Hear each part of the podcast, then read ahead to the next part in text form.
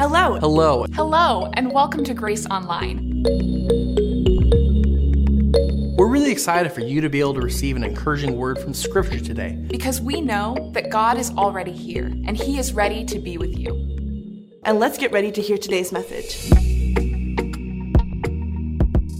This summer, we're exploring selections from the book of Psalms, what has been long described as the prayer book of the Bible. A collection of 150 diverse prayers and, in some cases, songs. This compilation represents both individual and also communal worship, the individual and communal worship of Jews and Christians for thousands of years. The book of Psalms, in fact, occupies a unique place in the Bible. As the ancient theologian of the third century, Athanasius of Alexandria, once wrote, most of Scripture speaks to us, but the Psalms speak for us. These songs and prayers authentically reflect the very depths of the human condition, of what we experience day in, day out in life. More particularly, these Psalms reflect how we can and how we should relate and respond to God in the midst of all of our thoughts, emotions, and questions, from joy filled praise and confidence to sorrowful, angry confusion. In fact, last week we learned about how the Psalms give us permission to lament to lament, to passionately and unreservedly express in the midst of our pain and our sorrow, our frustrations, our questions, even our doubts, to express all that to God. Now, hearing last week, not just that we have permission, but that we need to lament before the Lord, hearing that last week was a new insight for many of us, perhaps even a challenging one. Well, again, both culturally, and even within the history of the church, it's something new, something shocking, because within the practice of the Christian faith, we've been taught to pull ourselves together and put on a happy face, even if it's fake. But the thing is, we don't have to fake it to make it in our relationship with God. No, not at all. What the Psalms remind us is that the Lord embraces us as we are, the fullness of who and where we are, and doesn't want us to hold anything back when we engage Him. Now, just how true that statement is, that there in fact are no boundaries in expressing ourselves to God, just how true that is, is going to be made clear today. As we look at this selection from the book of Psalms, Psalm 109, it's a representative sample from within a subset of the Psalms of Lament that we looked at last week. This group is known as the imprecatory Psalms. Imprecatory. These are prayers and songs that give us license, wait for it, permission to curse. You heard that right. Curse. The psalm we're about to hear will likely shock and may even offend us. It will seemingly fly in the face of what we've been taught in terms of being a good Christian. But as we listen to this off color prayer of David, instead of moving too fast to stick the proverbial bar of soap in David's mouth, let's step back. Let's step back and wrestle with the fact that Psalms like this one model not just the kind of talk we should be avoiding, no, but the kind of talk we need to be lifting up in prayer to God. So here it is. Are you ready for it? Psalm 109. Today's reading comes from Psalm 109, verses 1 through 21. My God, whom I praise, do not remain silent. For people who are wicked and deceitful have opened their mouths against me. They have spoken against me with lying tongues. With words of hatred, they surround me, they attack me without cause. In return for my friendship, they accuse me, but I am a man of prayer. They repay me evil for good and hatred for my friendship. Appoint someone evil to oppose my enemy. Let an accuser stand at his right hand. When he is tried, let him be found guilty, and may his prayers condemn him. May his days be few, may another take his place of leadership. May his children be fatherless and his wife a widow. May his children be wandering beggars. May they be driven from their ruined homes. May a creditor seize all he has. May strangers plunder the fruits of his labor. May no one extend kindness to him or take pity on his fatherless children. May his descendants be cut off, their names blotted out from the next generation. May the iniquity of his fathers be remembered before the Lord. May the sin of his mother never be blotted out. May their sins always remain before the Lord that he may blot out their name from the earth. For he never thought of doing a kindness, but hounded to death the poor and the needy and the brokenhearted. He loved to pronounce a curse. May it come back on him. He found no pleasure in blessing, may it be far from him. He wore cursing as his garment, it entered into his body like water, into his bones like oil. May it be like a cloak wrapped about him, like a belt tied forever around him. May this be the Lord's payment to my accusers, to those who speak evil of me. But you, sovereign Lord, help me for my name's sake, for your name's sake. Out of the goodness of your love, deliver me. This is the word of the Lord. Thanks be to God. For lots of people, especially Christians, their biggest hangup or pet peeve is cursing, the use of foul language. Well, I guess they never read Psalms like this one, did they?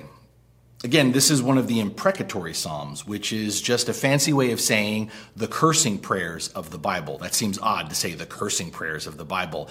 Well, imprecatory Psalms center around invoking a curse upon one's enemy. In fact, if we look carefully at the heading of this particular psalm, Psalm 109, which calls for these words to be put to music, there is more, this is in fact more of a cursing song. I guess David forgot to affix the parental advisory warning for explicit content that's required on today's music that contains cursing. Seriously, these Psalms are not for the faint of heart. They're not for those who won't stand for that kind of talk. David, the golden boy of the Old Testament to some, right? The king of Israel who anticipates the coming of Jesus, David, has got quite a mouth on him in this poem. The specific situation that prompts David to write these words is unknown. We don't know. All we know from what David shares, all we know is that he has been wrongfully accused. He is being viciously slandered. He is being repeatedly attacked by an individual or a group of people. And to add injury to insult, whoever it is, they are someone whom David loves. Someone who's David David is treated with nothing but kindness and goodness. And how does David respond to being repaid, as he puts it, evil for good? and hatred for his friendship, how does David respond? Well, you heard it. David severely and graphically calls for unrelenting retribution upon those who have wronged him. And we're not talking about your run of the mill salty language here. David's curses are intense, offensive, way more foul than the four letter words that come out of our mouths, trust me. Mad as hell. David isn't kissing his mother with the stuff he's spewing here. No. David is incensed. And just how down and dirty does David get in this rant? He's so harsh. David's so unforgiving that he throws the proverbial book at those who have wronged him. He throws the book at them. David, notice, did you catch it? David calls down thunder and damnation, not just upon his enemies, but their families as well. David rages for them and their memory to be completely cut off, to be blotted out, David insists that there be no chance at redemption for them, that even their prayers be counted as sin. What David vomits out in this song is so unsettling, in fact, that some translators of the Bible have attempted to reframe the heart of this psalm, verses 6 through 19. They've tried to reframe it as not being David's word against his enemies, but rather the list of grievances that David has against them. Some Bible translations, the NSRV, for example, try to add they say at verse 6. At the start of this litany, they add they say, trying to shift all these curses as not coming from David's lips, but instead from the lips of his enemies.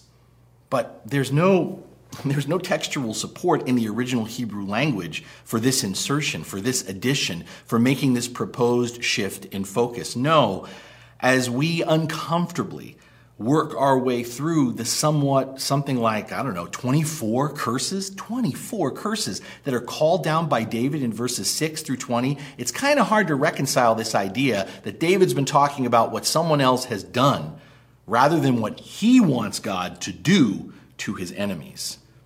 The sustained cursing in this psalm is so strong that writers like C.S. Lewis, when looking at this particular passage, remarked, it strikes us in the face like heat from the mouth of a furnace. What are we to do with a psalm like this? I mean, perhaps it would be easier if we could write off Psalm 109 as an outlier, you know, as a one off, you know, the only prayer or song within this collection that has such harsh, vindictive things to say in God's name. But as I mentioned, Psalm 109 is but one of many such songs and prayers in this book that make up an entire category known for cursing one's enemies and then having the audacity to praise the Lord. In fact, other major imprecatory psalms like uh, Psalm 69 or Psalm 137 ask God to dash the heads of Babylonian children against the rocks. They ask God would not listen to the prayers of those who are wicked. In fact, interestingly, part of this psalm, Psalm 109, is quoted in the book of Acts. It's quoted in the book of Acts, the very first chapter, you can go look it up, as part of the rationale for replacing Judas. The words of this cursing song are used to frame Judas as the would be villain in the Gospels. Judas is framed as the lone bad guy, even though all of the disciples betrayed Jesus in their own way when Christ was arrested and went to the cross. But again, what, what do we do with these Psalms? What, what are we to make of songs and prayers that curse? that invoke a violent reckoning upon the wicked, broken and ripped out teeth, that invoke one's enemy melting like a slug, becoming like a stillborn child, or dipping your feet in the blood of the wicked. These are all quotes from these imprecatory Psalms. These don't seem like the type of things that nice Christians should be praying or singing, let alone saying. I mean, I don't remember. I don't, I don't remember growing up in the church, you know, in Sunday school as a child and being taught stuff like this. That stuff like this was on the list of all the possible things you could pray to God for.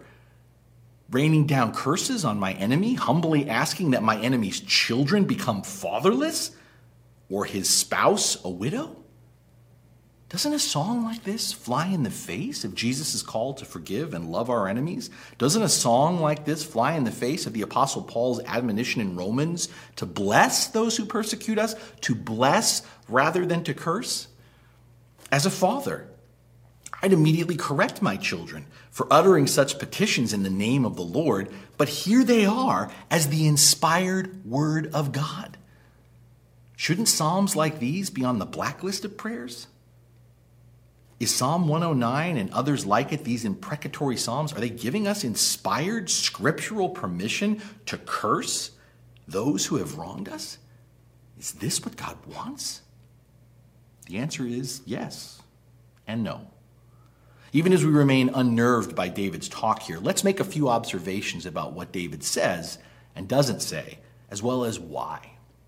First off, David's curses, you'll notice, are not a call for judgment against the innocent. They are a cry for retribution against the wicked, those who are doing evil, engaging in abuse, spreading lies, and betraying the bonds of friendship. David and the other authors of these imprecatory Psalms they have a strong sense of right and wrong. But here's the thing their sense of right and wrong is not based on their own definition of what's right and wrong. Their sense of right and wrong is rooted in their understanding of God's character and purpose. To put this another way, their anger and indignation expressed in these songs is not about their personal opinions, their personal preferences, or their comfort zone being offended. Their anger and their indignation have to do with the violation of shalom Hebrew word that means the way life's supposed to be, the way God created our lives together to function. Again, that Hebrew word shalom means wholeness, harmony, well being. And this idea of shalom in the Hebrew is not just in an individual sense, you know, I'm good. It's in a communal sense, an all creation sense. Together, we're good. To a Jew, anything that disrupts or disturbs shalom is not just a violation against the individual, it's a violation of the community. Notice, notice how in the first five verses of Psalm 109, David begins by lamenting his own mistreatment by others, right? The first five verses. But then, starting in verse 16, do you catch it? David extends his lament to include crying out on behalf of the poor and needy. The poor and needy who have been wronged and hurt by the lack of neighborly love. Rightly understood To disturb or disrupt shalom is not just a violation against the individual, it's a violation against the community, the way things are supposed to be. And so ultimately, it's a violation, it's an offense against God. If we worship a God who is just, then injustice is an attack against the Lord. Injustice violates the sacred trust upon which God seeks for authentic community to be built. If we worship a God of peace, who engages us out of love and with forgiveness, then any and all manipulation, any and all falsehood, any and all abuse, any and all oppression or violence toward others, these are all breaches of our relationship with the Lord. Violence in all its forms, whether through manipulation, falsehood, abuse, or oppression, violence propagates a life lived together out of fear and defensiveness and violates Violence, violate, they're related, violates the kind of life God intended for us to share a life of faith, of mutual openness, care, protection, and generosity. If we worship a God who creates all that is good, that's what we proclaim, then any damage we inflict on each other and creation itself defiles and desecrates what God has made, what is good, rather than respecting and honoring it. You see, injustice violence, the damage we inflict, either willfully or from our indifference. All of these things are expressions of evil. They are manifestations of wickedness. They are the breaking of shalom. They are an affront to the redemptive will and restorative purposes of God in our lives and in this world. And therefore, don't miss this. They amount to nothing less than an attack on the Lord. While what David is experiencing is personal to him, we see that in the first five verses. His own sense of being has been wronged. What David ultimately cries out for is the vindication of God's righteousness, for the life and world to be set right, for evil and wickedness to be removed from existence. Now, we can presume to sit in judgment on David for his words here. We might even be embarrassed perhaps even a tad pious, you know, to imagine we'd ever sing or pray words like these until we find ourselves as fed up or as outraged as David. And as much as we may hate to admit it, sometimes the words coming out of our mouths sure sound a lot like David's, don't they?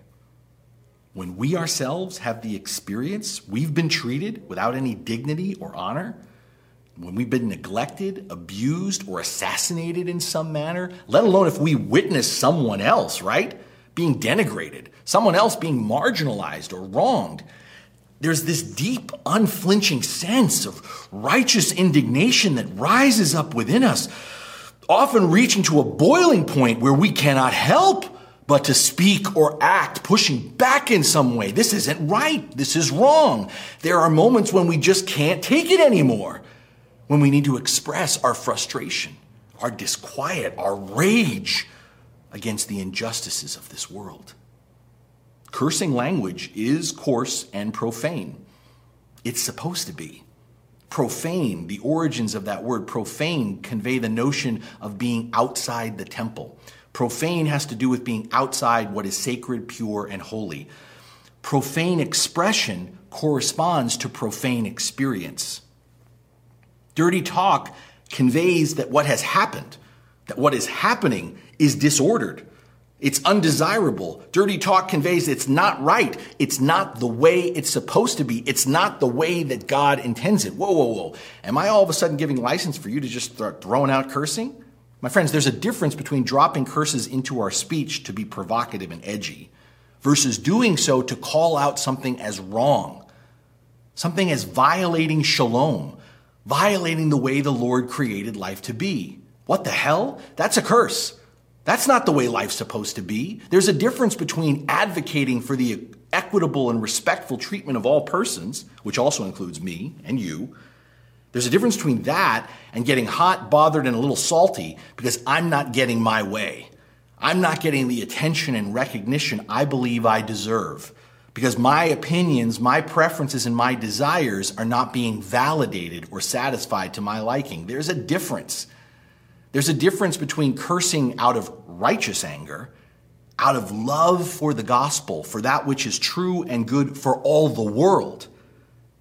There's a difference between that and cursing out of malicious intent, venomously seeking to harm another person, vindictively looking to get our pound of flesh. And this leads us to a second important observation about this cursing psalm. While we only read aloud the first 21 verses, if your Bibles are still open, if we follow this song, this prayer, to its conclusion, we clearly see that David doesn't take matters into his own hands. While he expresses these curses, David does not seek to administer these curses himself. David calls upon the Lord. David calls upon the Lord, God in his own way and God in his own time, to pass judgment and to bring justice. And this is not just the pattern of this psalm, but it's the pattern of all the imprecatory psalms, of unabashedly crying out for retribution, calling down the thunder, but always leaving it to the Lord and to the Lord alone to control the weather, to right the wrongs, to restore shalom. In other words, the imprecatory or cursing psalms are not about enacting personal vengeance. They are about seeking divine retribution. And there's a big difference between the two. Personal vengeance is about taking vengeance, taking revenge. It's about indulging our desire to give bad people what we think they deserve. Divine retribution is about God alone knowing what is right, God alone judging the situation, and God enacting not blind justice, but true justice. This is important because increasingly we live in a society that is deeply geared towards vengeance, revenge. Satisfying the thirst for revenge, for payback, is heralded in the stories we tell and we watch for entertainment. The gotcha moments, getting someone back, taking matters into our own hands, knocking somebody else out before they can knock you down is not advice that's generally frowned upon. No. It's argued as the only way to survive and to get ahead in this world. And this reality of vengeance is reflected, reflected in the extremity of road rage just in the simple act of getting from here to there, road rage. This reality is witnessed in the rise of domestic violence against women, children, foreigners, people of color, members of the LGBTQI community. This reality of vengeance is unmistakably evident in our harsh communal punishments, including capital punishment, wherein the aim of our prison system is not restorative justice, but penal justice, punishment. This reality is undeniably obvious in our political sphere, right? As the name of the game among both parties is not to work together, but to up one each other up, to attack each other, all in the name of what's best for the nation. As we've been reminded this past week, through the sobering testimony related to what happened in our nation's capital on January 6th, for some, the assertion of vengeance is not only a right, the assertion of vengeance is not only an expression of our freedom, but the assertion of vengeance is worshiped as an act of patriotism. Wrong.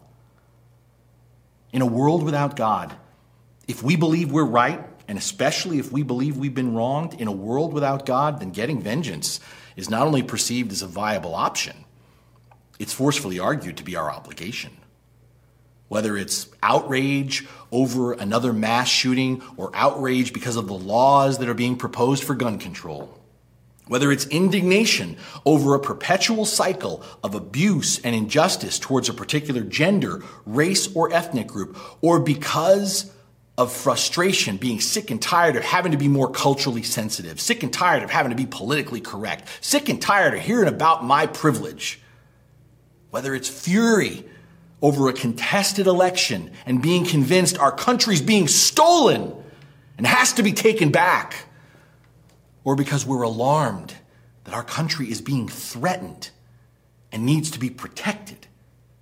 All that anger, that type of anger that desires vengeance, it's a real human emotion. And it's one, apart from the counsel of the Psalms, that we feed and we satisfy in dangerous and destructive ways.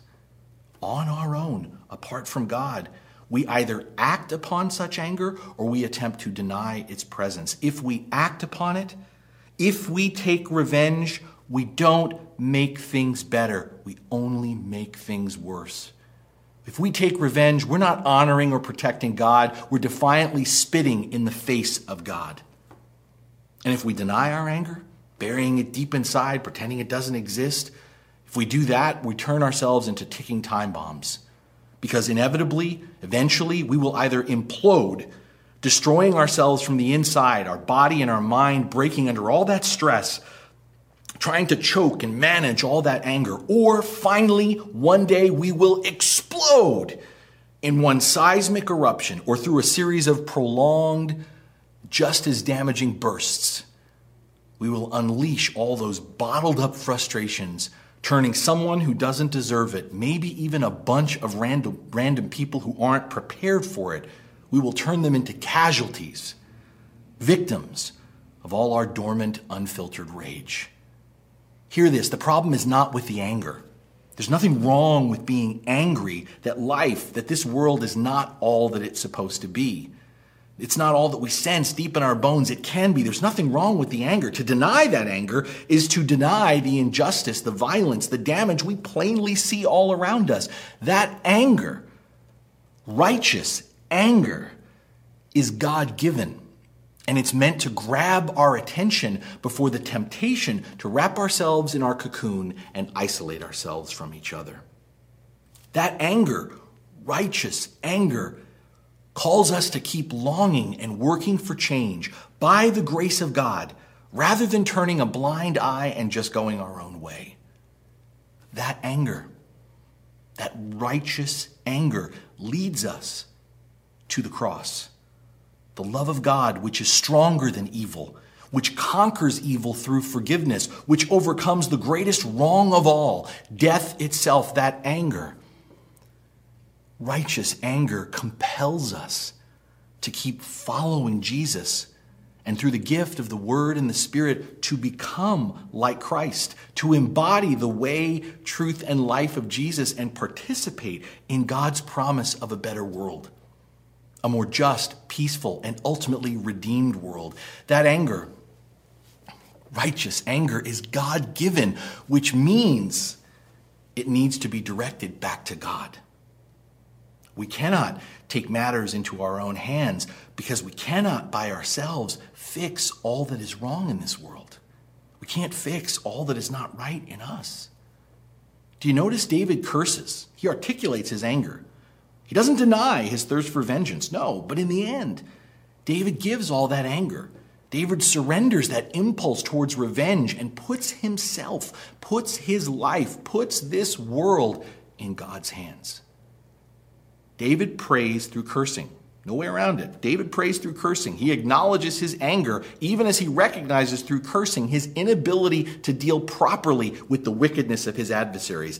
David does not put his faith in his own ability to set things right, but instead turns all that anger into an offering, trusting God to do what only God can do rightly, what only God is responsible for, passing judgment and executing final justice.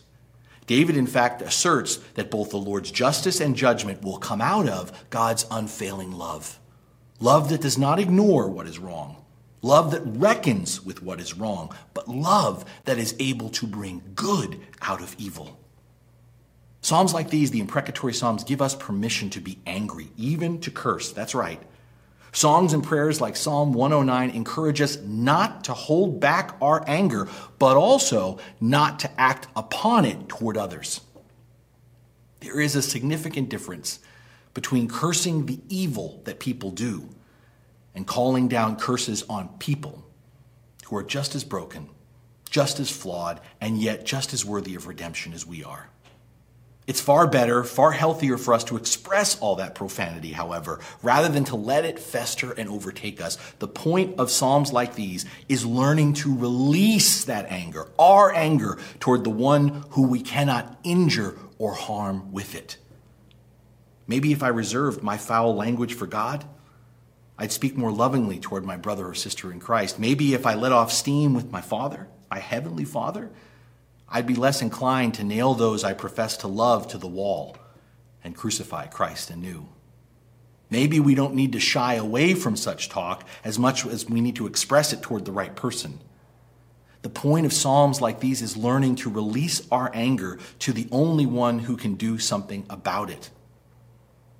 We are directing our ill conceived rants toward the God who in Christ turns the ultimate curse of the cross into the very instrument of our redemption. Rightly understood, these are prayers of relinquishment.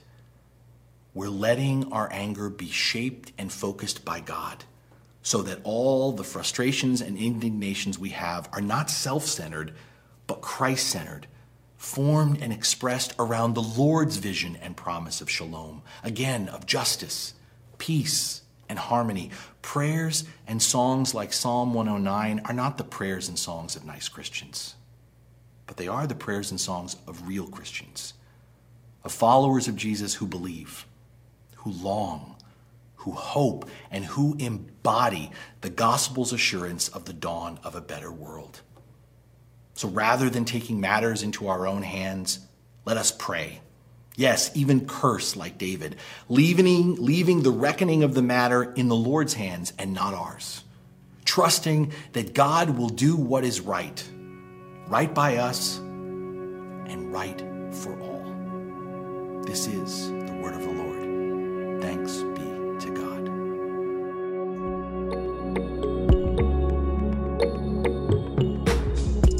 If you'd like more information about our church, please visit us online at gracehb.org.